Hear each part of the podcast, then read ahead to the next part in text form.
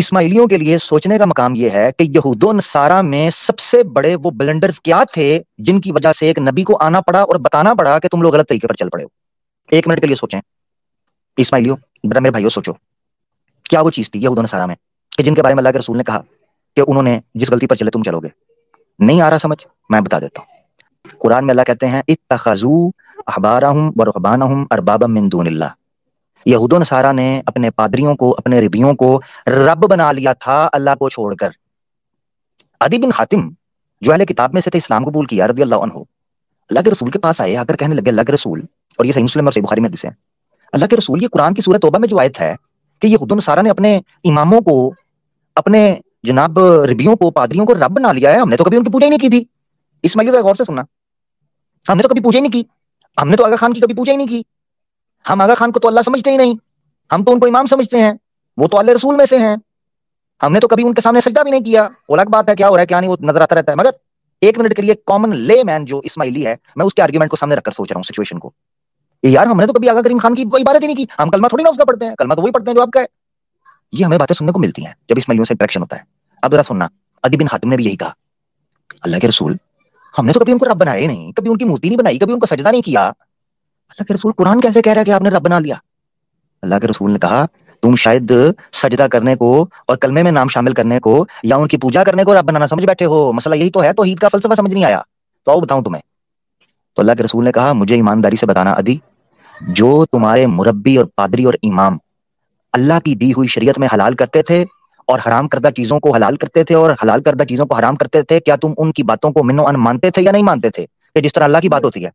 ادی بن ہاتھوں خاموش ہو کر کہنے لگے، اللہ کے رسول بالکل ایسا ہی ہے، ہوتا تو ایسا ہی تھا۔ تو اللہ کے رسول نے کہا دی اور رب بنانا کیا ہے؟ اور رب بنانا کیا ہے؟ اسماعیلیو، اپنے آپ کو ایک منٹ کے لیے رکھ کر سوچو اس پوزیشن میں۔ امام صاحب نے شریعت منسوخ کر دی۔ نماز پڑھنے کی ضرورت کوئی نہیں، روزہ رکھنے کی کوئی ضرورت نہیں۔ زکات اور طریقے کی ہے۔ حج کا بات نہیں مانا اور ہے۔ وضو اور مراد ہے۔ یہ فوٹو سامنے رکھی ہے، پوجا نہیں ہے تبسل ہے۔ یہ وسیلہ ہے۔ یہ عبادتیں ہیں، یہ فلانا ہے۔ ہماری یہ دعائیں ہیں۔ ایک منٹ کے لیے سوچو۔ اللہ کے رسول نے کہا تھا، بالکل یہود و نصارہ جس طریقے پر چل کر بگاڑ پیدا ہوا تھا، میری امت میں بھی انفارچونیٹلی ہو جائے گا ایسے۔ اب اپنے آپ کو رکھ کر دیکھو۔ اللہ کے رسول کی وہ تفسیر رکھ کر دیکھو جو بن حاتم کو کی۔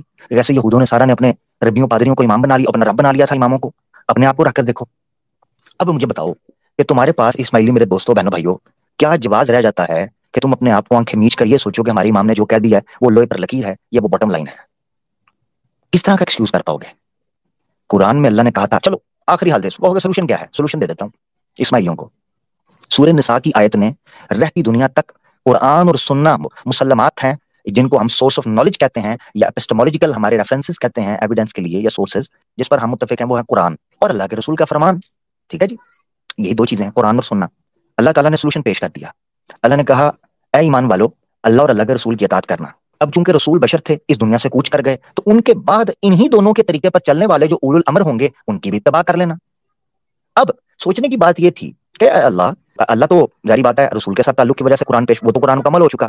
اللہ کے رسول بشر ہونے کی وجہ سے اپنی عمر گزار کر دنیا سے کوچ کر گئے۔ اب بعد میں جو بندے آئیں گے، ان سے تو ہو جائے گا اختلاف، کیونکہ ان پر تو وہی نہیں آتی، ان سے اختلاف ہو جائے گا۔ پھر ایسی صورت میں اللہ ہم کریں گے کیا؟ آج کے اسماعیلیوں اور مسلمانوں کا مسئلہ حل کرنے کا سولوشن کی جگہ کیا ہے؟ اللہ نے مسئلہ حل کر دیا۔ اللہ نے کہا، فَإِن تَنَازَعْتُمْ فِي شَيْءٍ، اگر اسماعیلیوں میں اور مسلمانوں میں اختلاف ہو جائے کہ نہیں بھی ایسے نہیں ویسے ہے، تنازع ہو جائے فردوہ اللہ و رسول ہی بس اول الامر غائب ہو گیا بیچ میں سے، امام غائب ہو گیا بیچ میں سے، آغا خان غائب ہو گیا بیچ میں سے۔ اللہ اور اللہ کے رسول کی طرف پلٹا کر دیکھ لینا، جو بات قرآن اور سننا کے مطابق ہوگی، ہمیں چاہے آگا کریم خان صاحب کریں، چاہے ویٹیکن کا پوپ کرے، چاہے ہندوؤں کا روی شنکر کرے، ہمیں ماننے میں کوئی انکار نہیں ہے جو بات قرآن اور سننا کے مطابق ہو۔ سمپل، میری یہ گزارش تھی، اس کو آپ سامنے رکھ لیں۔